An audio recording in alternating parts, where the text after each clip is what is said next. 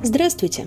Это подкаст Центра Благосфера в случае необходимости, в котором мы вместе с экспертами из некоммерческих организаций обсуждаем самые разные непростые жизненные ситуации и разбираемся, что делать и куда бежать, если вы в такой ситуации оказались. В этом выпуске мы поговорили с Егия Чапаряном, специалистом по человекоцентрированной психотерапии и тренером в области ненасильственной коммуникации о том, что такое ненасильственное общение и почему этот принцип важен в том числе для представителей некоммерческого сектора. Меня зовут Еги, я сейчас э, занимаюсь психотерапией, э, принимаю клиентов – в работу в человек-центрированном подходе психотерапии Карла Роджерса, если это кому-то о чем-то говорит. Э, помимо этого, соответственно, провожу обучение по методикам ненасильственного общения, и эта методика имеет конкретного автора, э, в частности, это Маршал Розенберг, который является автором одноименной книги «Язык жизни. Ненасильственное общение». Она в последнее время стала довольно популярной. Она популярна как среди э, людей, не занимающихся психологией, так и среди профессиональных специалистов. До моей консультационной деятельности я э, занимался образованием и э, HR, э, HR-бизнесом. Преподавал в разных университетах, занимался построением студенческих сообществ, предпринимательских сообществ и так далее. То есть начинал я с образования и с работы с людьми. Что такое ненасильственное общение? Его по-разному определяют, этот термин. Но мы берем здесь определение, которое нам дает Маршал Розенберг, психолог, клинический психолог, автор методики. Маршала, к сожалению, несколько лет назад не стало. Сейчас продолжает существовать э, Центр ненасильственного общения в Штатах. Э, и в русскоязычном пространстве есть э, несколько сертифицированных тренеров. Это довольно трудный, э, непростой процесс движения к сертификации. Практически 5 лет для этого нужно с набором часов, обучением. Э, я не сертифицирован официально штатами, но я проходил обучение у как раз у сертифицированных тренеров. Ненасильственное общение это, – это концепция, которая создана Розенбергом, цель которой – развитие осознанной коммуникации с учетом потребностей всех участников общения. Маршал говорил о том, что причиной наших конфликтов, наших недопониманий является на самом деле не, не то, что у нас потребности у всех разные, а на самом деле они у нас у всех универсальные и общечеловеческие, а, а скорее в, а, в способах, стратегиях удовлетворения этих потребностей. Именно на стыке их возникают разногласия и а, недопонимания. То есть каждый из нас с другим человеком может найти схожесть в наших потребностях. Именно схожесть в наших потребностях и чувств позволяет нам иметь э, глубинное взаимопонимание, иметь глубинный диалог друг с другом. И нет таких вещей, э, которых мы бы не могли понять другого человека, что стоит за его действиями и словами. Глубинное слушание себя и других приводит к развитию природной способности к сопереживанию. Сопереживание действительно наша естественная природная способность, и она порой бывает заблокирована нашими установками э, и нашим насильственным отношением в первую очередь к себе. ННО как раз показывает, ненасильственное общение — это ННО, я буду сокращать сегодня периодически, показывает, что за всеми нашими словами и действиями стоит стремление жить в соответствии со своими ценностями и потребностями. А, именно это понимание, что за нашими словами и действиями стоят наши потребности, и позволяет нам относиться к себе э, с принятием и понимать э, других людей с эмпатией. Один из синонимов насильственного общения э, является слово соединение на самом деле. И это соединение с собой и с другими на уровне сердца.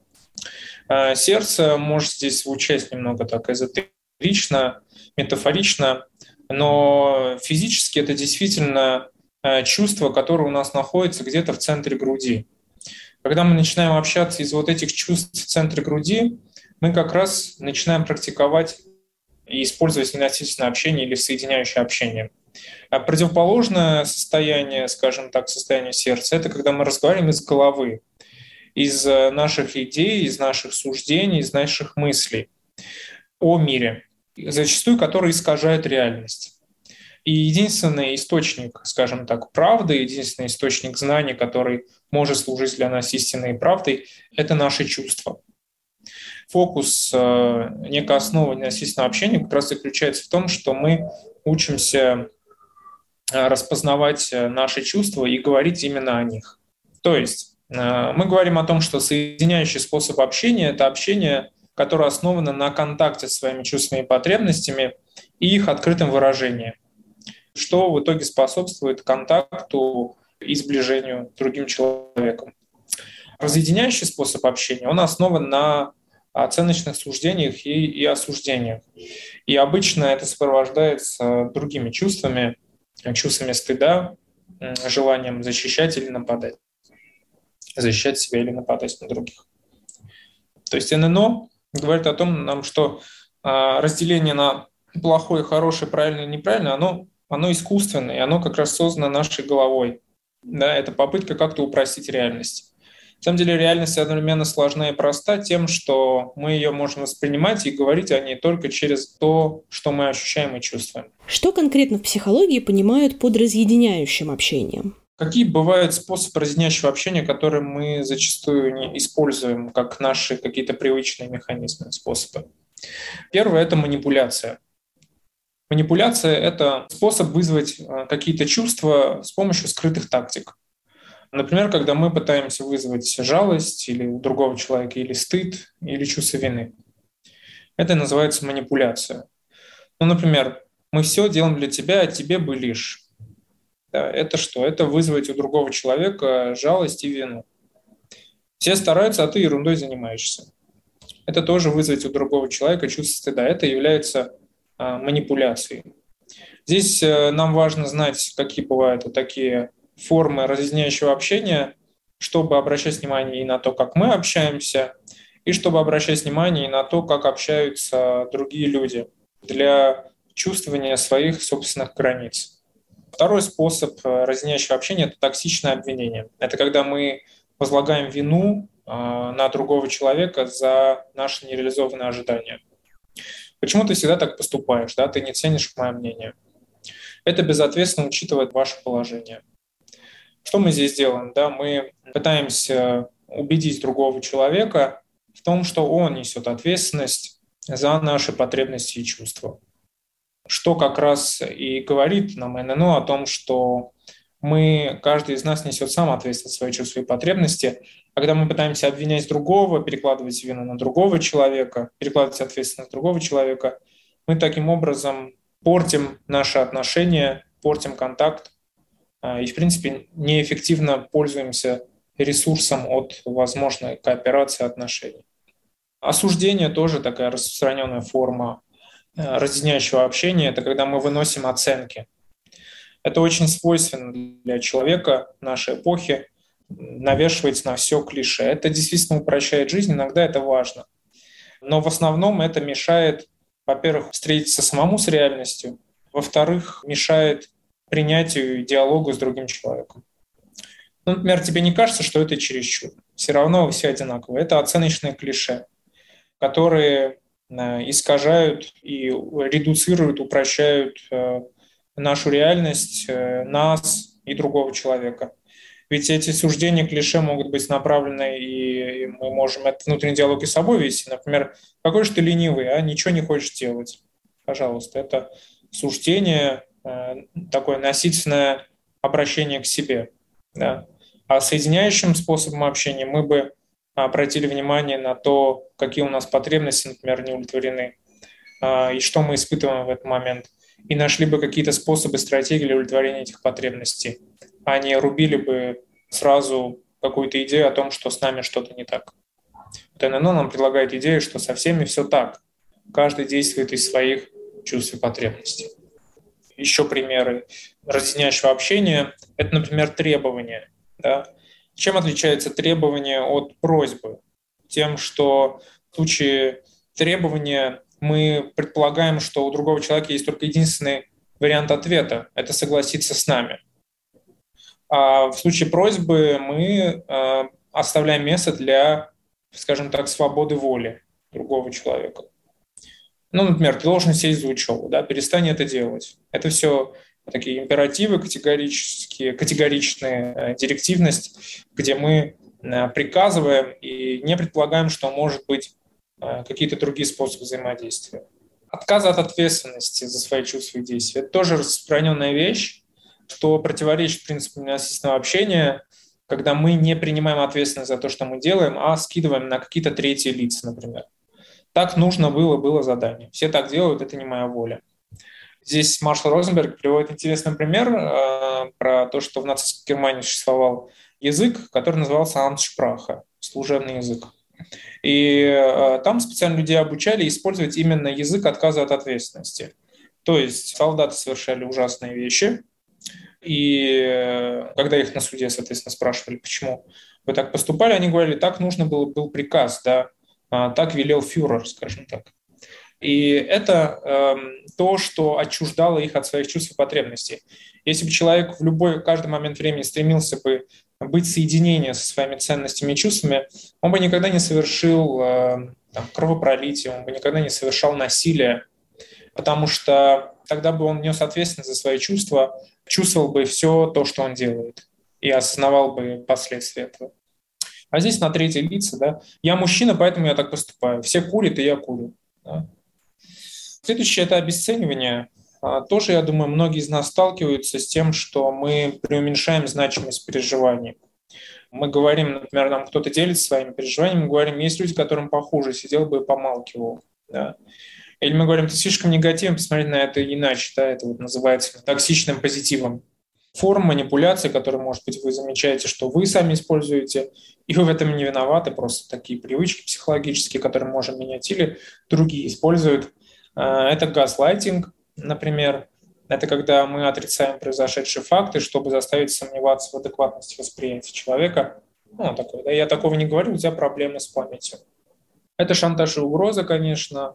А, если не придешь, то всех разочаруешь, имея в виду, для тебя это может плохо закончиться. Когда мы угрожаем разрывом контакта или осуждением, или каким-то страхом, или угрожаем расправой другого человека, чтобы получить от него желаемое. Любое наше действие, чтобы получить желаемое от другого, является насильственным действием, скажем так, и разрушает доверительную основу наших отношений.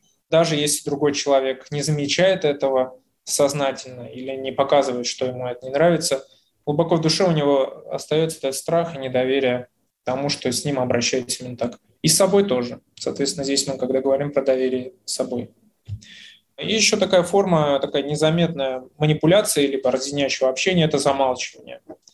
Э, когда мы отмахиваемся и говорим «все нормально», да, «ага, я все понял». Ну, такая форма тоже пассивной пассивной агрессии, когда мы ее не активно выражаем, не явно выражаем, а внутри себя сохраняем злость и обиду, и уже какими-то окольными путями будем искать способы мстить э, или получать свое. Поэтому на самом деле многие думают, что ненасильственное общение – это про то, что мы не чувствуем злость, не выражаем ее, мы такие зайники, хорошие люди. Но это совсем не так. Потому что ненасильственное общение – это именно про открытое выражение своих чувств – с ненавязыванием их другому человеку. Когда мы просто выражаем себя, то, как мы живем, то, что мы чувствуем, испытываем и то, в чем мы нуждаемся. И мы в этом случае можем и злиться, и быть недовольными, и расстраиваться. А когда наоборот мы пытаемся быть только хорошими, здесь мы как раз вот разрушаем себя изнутри и разрушаем наш контакт, аутентичность нашего контакта, подлинность нашего контакта. Ненасильственное общение помогает нам создавать именно подлинность нашего контакта. А что можно противопоставить разъединяющему общению? Какова альтернатива? Теперь поговорим про соединяющее общение. Я очень любитель структурировать все, поэтому я считаю, что и нашу психологию, и общение можно тоже структурировать.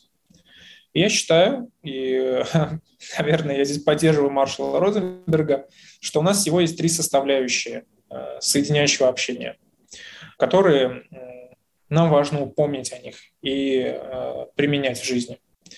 Значит, первое – это самоэмпатия. Самоэмпатия, э, от слова, наверное, понятно, да, это установление контакта с собой и осознавание всех феноменов своего внутреннего мира. То есть это чувства, мысли, потребности и действия. Это является самоэмпатией. Оно немного отличается от саморефлексии тем, что в случае саморефлексии мы копаемся в своих мыслях, по большей части, а в случае самоэмпатии мы пытаемся сопереживать и относиться с уважением и с принятием к своим чувствам и потребностям. Это что касается самоэмпатии. И ННО начинается именно с нее. Мы не можем эмпатически слышать другого человека, пока мы не надели маску на себя. Сначала маску на себя, а потом на ребенка, как говорится. То есть мы не можем позаботиться о другом человеке, мы не можем относиться, скажем так, с теплом, с безопасностью, с доверием к другому человеку, пока мы не надели эту маску на себя, пока мы не позаботились о своих чувствах, пока мы не осознаем, что с нами внутри происходит. То есть попытки, например, через эмпатию изменить другого человека, слушать другого человека, чего-то от него добиться, это как раз может говорить, например, о том, что мы не в контакте с собой в этот момент. И мы пытаемся э, через другого человека, чтобы он взял ответственность за наши чувства и потребности, удовлетворить наши, наши потребности. Следующий способ – это, соответственно, самовыражение.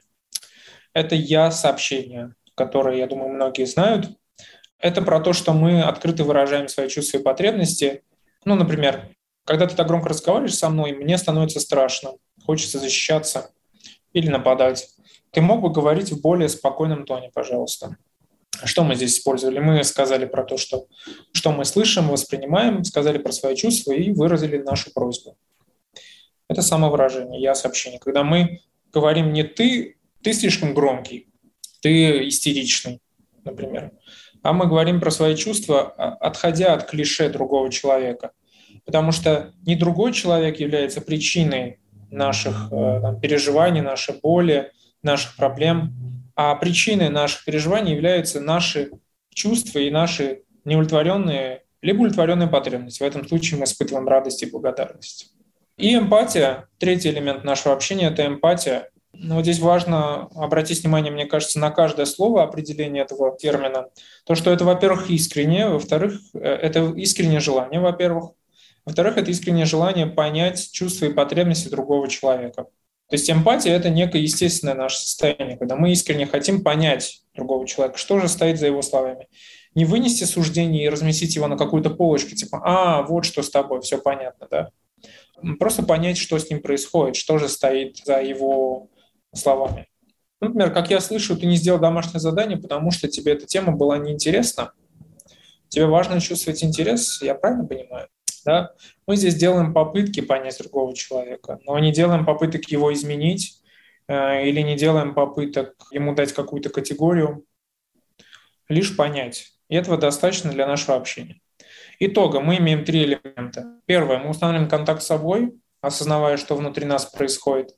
Второе, мы выражаем это, говорим про это открыто.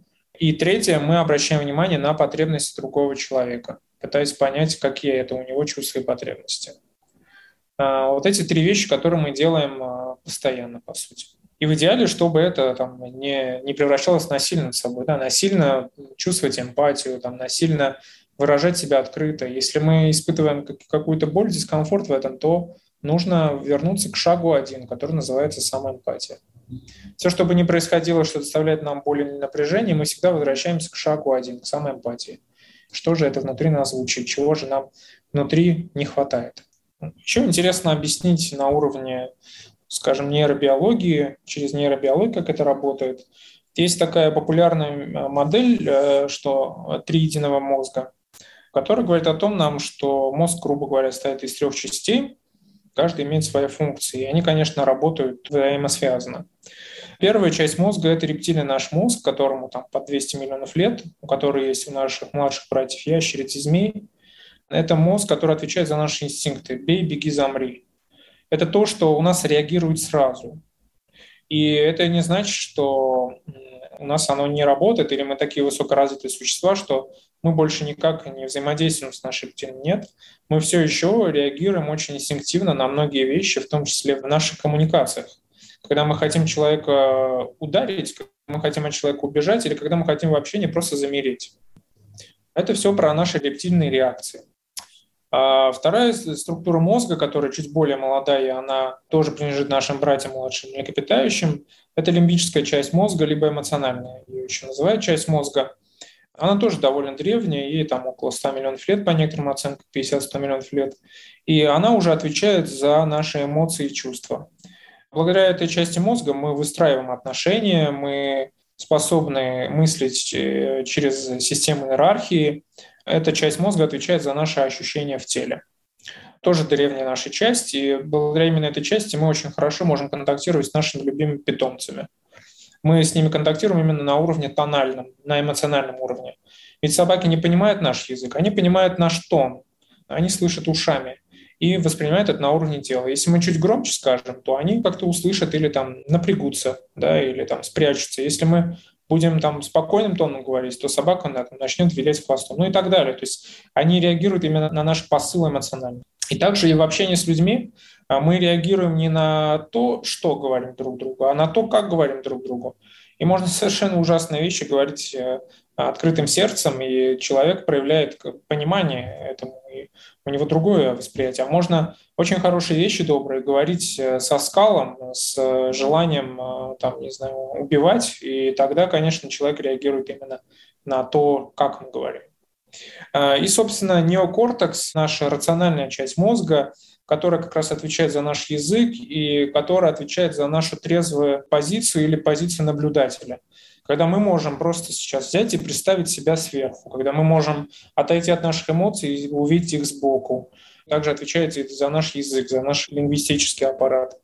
Э, что касается э, нашей темы ненасильственного общения, когда мы говорим про соединяющее и разъединяющее общение, то можно сказать, что когда э, наши потребности не удовлетворены, то у нас активизируется рептильная и лимбическая часть мозга. То есть мы в этот момент, например, хотим, например, мы чем-то расстроены или устали, а, и мы в этот момент хотим безопасности, отдыха, легкости. Это наши потребности универсальные. А, и именно с помощью нашего неокортекса мы можем стать для нас же самих вот этим взрослым фигурой, которая может а, быть как бы утешающим или эмпатическим родителем а, нашим вот, э, вот этим переживаниям. То есть, например, мы чувствуем какую-то усталость, да, и вот нашей другой части мозга можем о себе позаботиться в этот момент, например, постелить кровать, лечь и отдохнуть, да. А если же у нас не работало бы вот этот неокортекс, то мы бы просто чувствовали усталость и плакали бы, и капризничали, и там какие-то действия бы делали, но не, не смогли бы удовлетворить наши потребности. Именно так и поступают дети, особенно младенцы. Когда у них не удовлетворены потребности, они плачут, какие-то звуки издают, да, это их способ донести взрослому, что их потребность удовлетворена. А мы для себя сами взрослые. Ну, когда мы не можем быть сами для себя взрослыми, в психологии говорят, недостаточно ресурса внутреннего, то мы обращаемся за поддержкой либо к друзьям, либо к психотерапевтам, либо еще кому-то, которые становятся для нас вот этими эмпатическими фигурами взрослыми, которые могут нам помочь осознать, чего же мы хотим, и как бы вот этим неокортексом прикрыть эту активизированную лимбическую систему и э, согреть ее, ну, метафорически выражаясь. И итогом мы делаем выводы да, про соединяющее общение, некоторые постулаты, про то, что в каждый момент времени мы что-то чувствуем, это очень важно понимать, что человек – это, в принципе, процесс переживания. Он не статическое существо. Чувство – это сигнал о наших индивидуальных или индивидуальных потребностях. Я даже использую такое выражение, что чувство – это как наши парктроники, как у машины, знаете, которые громко сигнализируют о том, когда мы приближаемся к стене или там, к какому препятствию. А также и, собственно, про наши чувства, они всегда нам сигнализируют о наших границах, о, наш, о состоянии нашего внутреннего мира, о нашей реальности. Именно это источник наших знаний о себе и о мире. Наши потребности это, – это вот это и есть истинная причина наших поступков и суждений. То есть, когда наши потребности не удовлетворены, мы действуем одним образом, когда, не, когда удовлетворены, мы действуем другим образом. Следующий постулат, э, что каждый человек сам несет ответственность за свои чувства и потребности, но не несет ответственность за то, что чувствует э, и другой человек. И последнее, то, что критика, осуждение, манипуляции – это все выражение наших индивидуальных потребностей. Э, как говорит Маршал Розенберг, э, критика э, – это трагичное выражение или осуждение – это трагичное выражение наших потребностей. Когда мы говорим, например, «ты плохой», мы в этот момент сообщаем, что наши потребности какие-то не удовлетворены, и мы хотим, чтобы этот человек этим занялся. Да. То есть это называется «ты сообщение», в отличие от «я сообщение». Что такое эмпатия? Теперь давайте посмотрим на эмпатию, практику эмпатии. То есть эмпатия – это мы пытаемся услышать, какое переживание стоит за тем, что говорит сам человек. То есть мы не берем ответственности за потребность другого человека, но можем как-то сердечно его понять, и все. Понимания достаточно. А, например, человек говорит, я не понимаю, как их мотивировать. Вот что стоит за его словами, да? Например, мы можем как-то вот так его спросить. Тебе хочется найти более эффективные способы пытаясь понять, что же стоит, какая у него потребность. А я не выношу уже этого. Можем здесь попробовать тоже услышать. Ты подавлен горем про его чувства. А ты меня никогда не слушаешь. Можем здесь эмпатическую догадку снова сделать. Тебе не хватало понимания в чем-то, тебе не хватило понимания в чем-то. То есть мы не говорим там, а ты меня никогда не слушаешь, я отвечаем ему, я тебя всегда слушаю, это ты меня никогда не слушаешь, да? Мы пытаемся здесь не навязывать свое. Мы можем про свое поговорить и поговорить обязательно через самоэмпатию, самовыражение. Но с другим человеком мы можем только через эмпатию его понять. Как вам в голову пришло такое сказать? Да? И здесь будет что-то вроде, вы услышали что-то, с чем вы не согласны, ну, попытаться понять его, его чувства, не ведясь на осуждение. На осуждение, отвечая осуждением, мы ни к чему не приводим. Мы рождаем спор, и мы друг друга не понимаем. Это практика эмпатии, да, примеры. Практика выражения границ. Да, это вот как раз через я-сообщение в психологии есть такое понятие границ. Это про как раз наши потребности, про наши ценности, что для нас приемлемо, а что для нас неприемлемо. И мы имеем право полное на то, чтобы говорить про это. Например, кто-то вам говорит, вы во всем виноваты.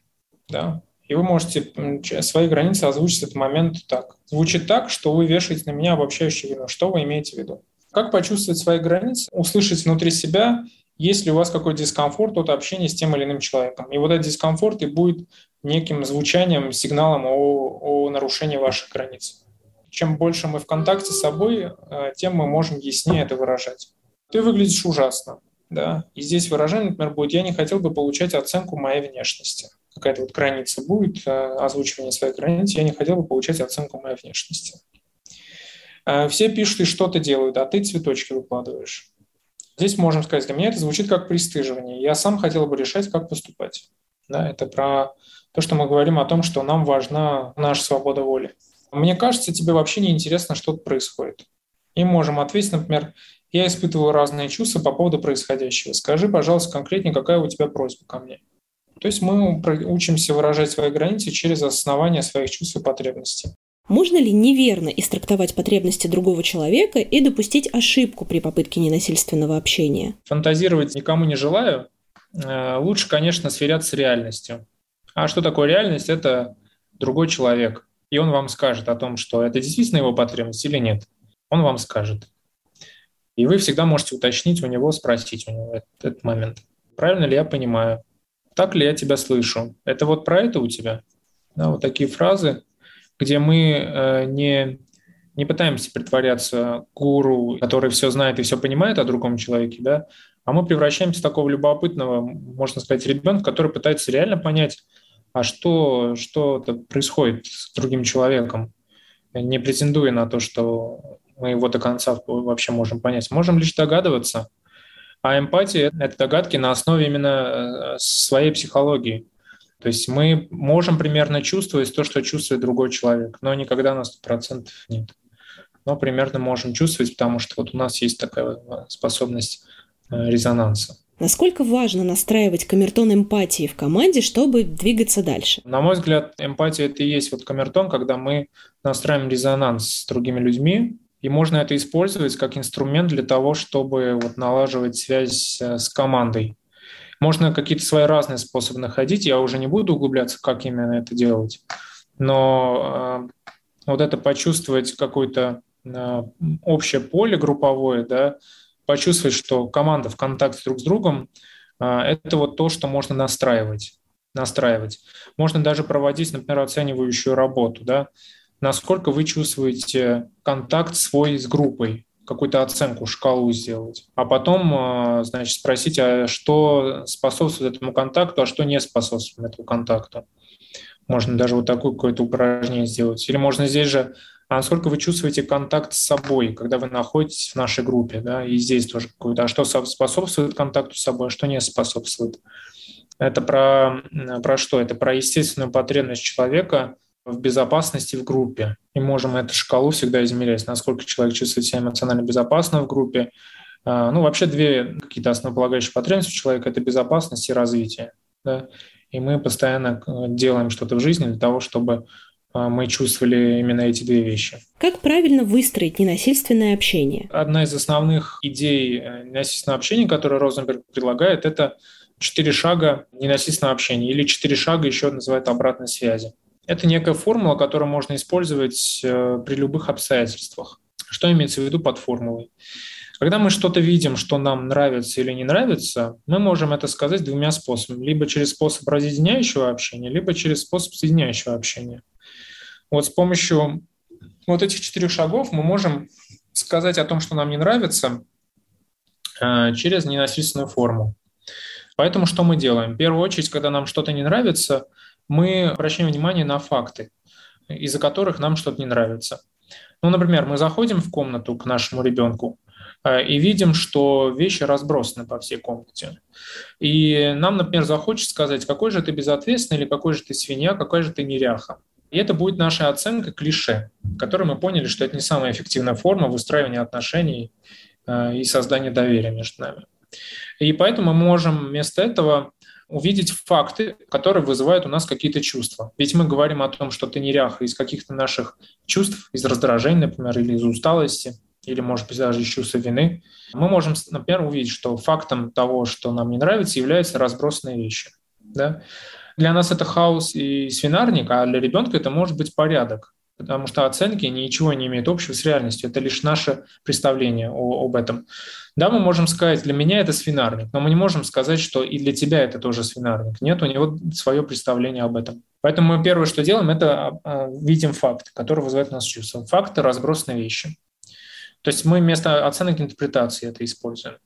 Вот, например, оценка будет тебе все равно на меня, да? А наблюдением, фактом будет, э, ты не обнимал меня, когда мы были у друзей. Это совершенно разные посылы, послания.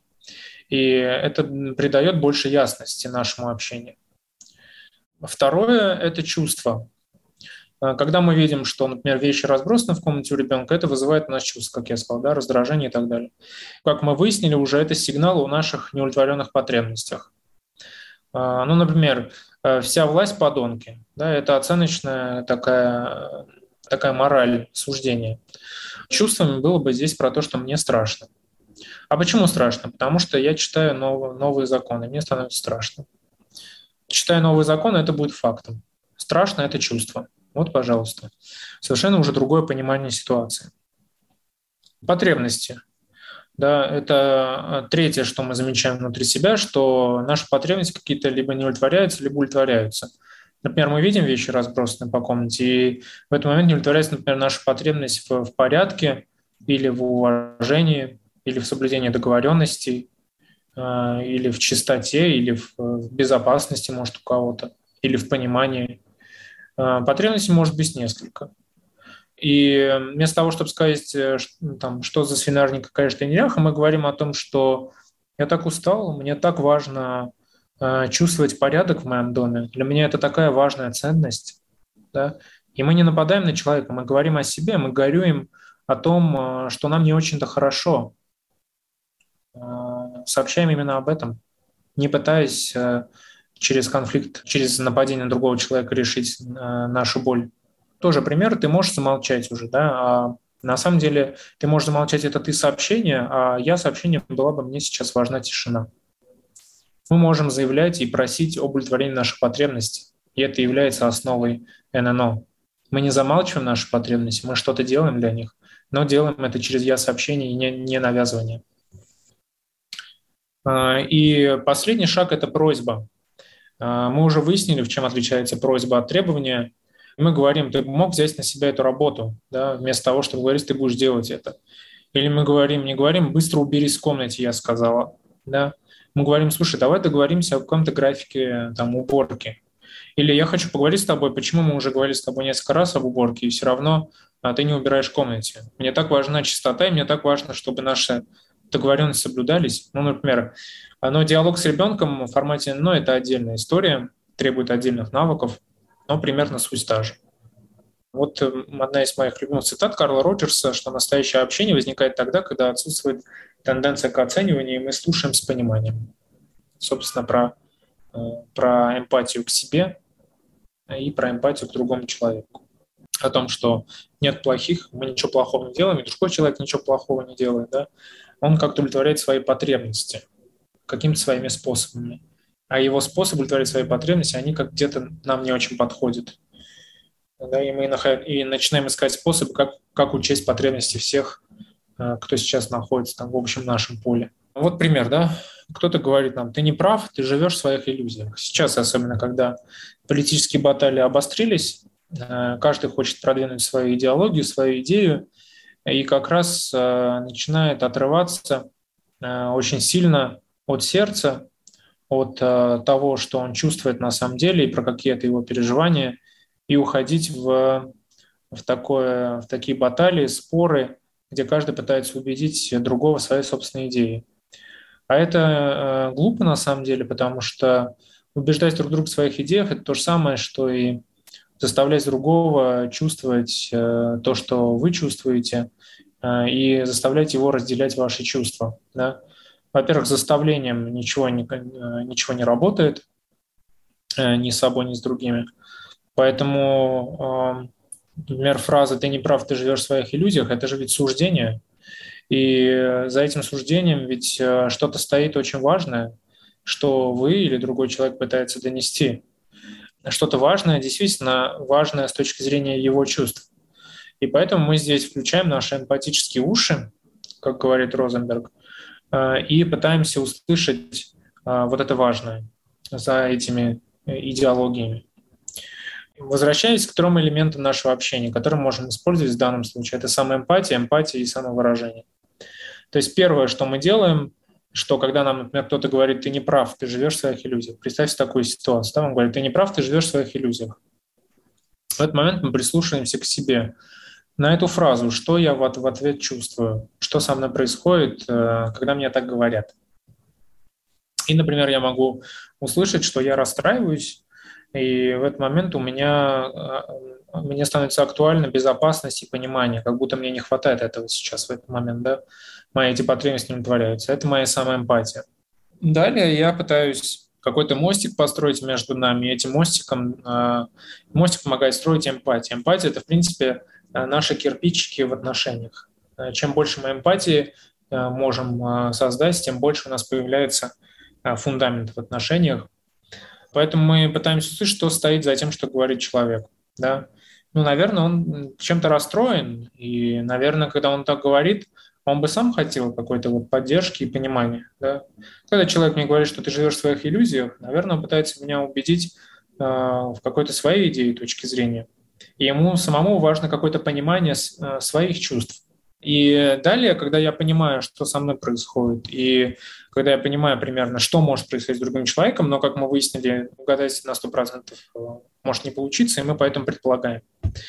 Как-то выражаем себя, да, мы говорим о том, что вот у меня есть мнение, что у нас недопонимание, да, это мое мнение, может быть, для тебя там все нормально, да, но у меня есть мнение, что у нас недопонимание. Э, я расстраиваюсь, когда ты обвиняешь. Мне хочется чувствовать себя безопасно в нашем общении – я правильно слышу, что ты злишься, потому что тебе бы самому хотелось понимания. Да? Как-то вот так вот мы пытаемся выяснить, не цепляясь, э, кто прав и кто не прав. Мы отходим от этих идей доказательства правоты, потому что это ни к чему никогда не приводит. И мы пытаемся услышать друг друга, что же за этим стоит, кто какие свои потребности в этот момент пытается удовлетворить. Особенно, когда градус высок общения, мы пытаемся включать эмпатическое ухо. Но бывает так, когда люди общаются фактами, и тогда здесь, может быть, и не нужно эмпатическое общение. Например, вы говорите, что светофор зеленый. Человек видит и тоже говорит, да, слушай, светофор зеленый. Да? Не, ну, не, не нужно здесь эмпатии или чего-то. Или вы говорите, что, не знаю, э, это здание красивое да, э, для меня. А другой человек говорит, а для меня это некрасивое. Ну что здесь спорить? Да? У каждого свои ощущения, свои чувства. То есть бывает, что это совершенно нет необходимости в этом. А в случае каких-то острых фаз, но очень важна вот здесь эмпатия, чтобы понять другого человека. Что делать, если к тебе не эмпатичны? На самом деле никто нам не обязан быть к нам эмпатичными. Это, опять-таки, требование может звучать. Мы можем попросить э, об эмпатии. Слушай, а можешь слышать меня через эмпатию? И как-то объяснить, что вы имеете в виду человеку. Да? Вот так вот. Или вы можете сказать о своих чувствах. Я расстраиваюсь, когда ты не слышишь, не понимаешь мои чувства и потребности. Вы можете вот так сказать это. Как говорится, как любят говорить психологи, все словами через рот. Если у нас какие-то проблемы в общении, мы говорим об этом прямо, о том, про наши чувства и выражаем нашу просьбу. Давайте еще разберем несколько примеров. Практика «я» сообщений. Что это может быть? Например, меня раздражает, когда вы оставляете документы в переговорной. А это здесь использовано «ты» сообщение. Переводя на язык «я» сообщение, это будет звучать так. «А, мне важен порядок в переговорной. Хотел бы просить вас забирать с собой все документы. Перестань оскорблять меня, да? Э, это тоже «ты» сообщение. Здесь можно было прозвучать через «я». Твои слова звучат для меня как оскорбление. Я злюсь на твое опоздание. Мы пытаемся снова перевести на то, что не другой человек является причиной наших бед э, и боли. Поэтому мы говорим, я утомился ждать, мне важно эффективно пользоваться своим временем. Да? Мы сообщаем о том, какая у нас потребность удовлетворена. Просим другого человека, соответственно, не опаздывать, чтобы э, наша потребность удовлетворилась. Другой человек может сказать свое уже, но это уже как бы его ответственность и его право. Какой же вы хороший человек? Да, я сообщением будет здесь. Я признателен вам за то, что вы подвезли меня. Ужасно не хотелось мерзнуть. Как мы видим, если это даже положительная как бы, оценка, мы гораздо больше больше можем сказать, если мы говорим через «я-сообщение». Этот подкаст мы сделали по материалам медиаклуба «Оси Благосфера», который проводится при поддержке Фонда президентских грантов в рамках проекта НКО «Координаты». Слушайте наши подкасты «Как это делается», «Третье место», «Не пустой звук» в случае необходимости и «А вы знали» на любой удобной подкаст-платформе.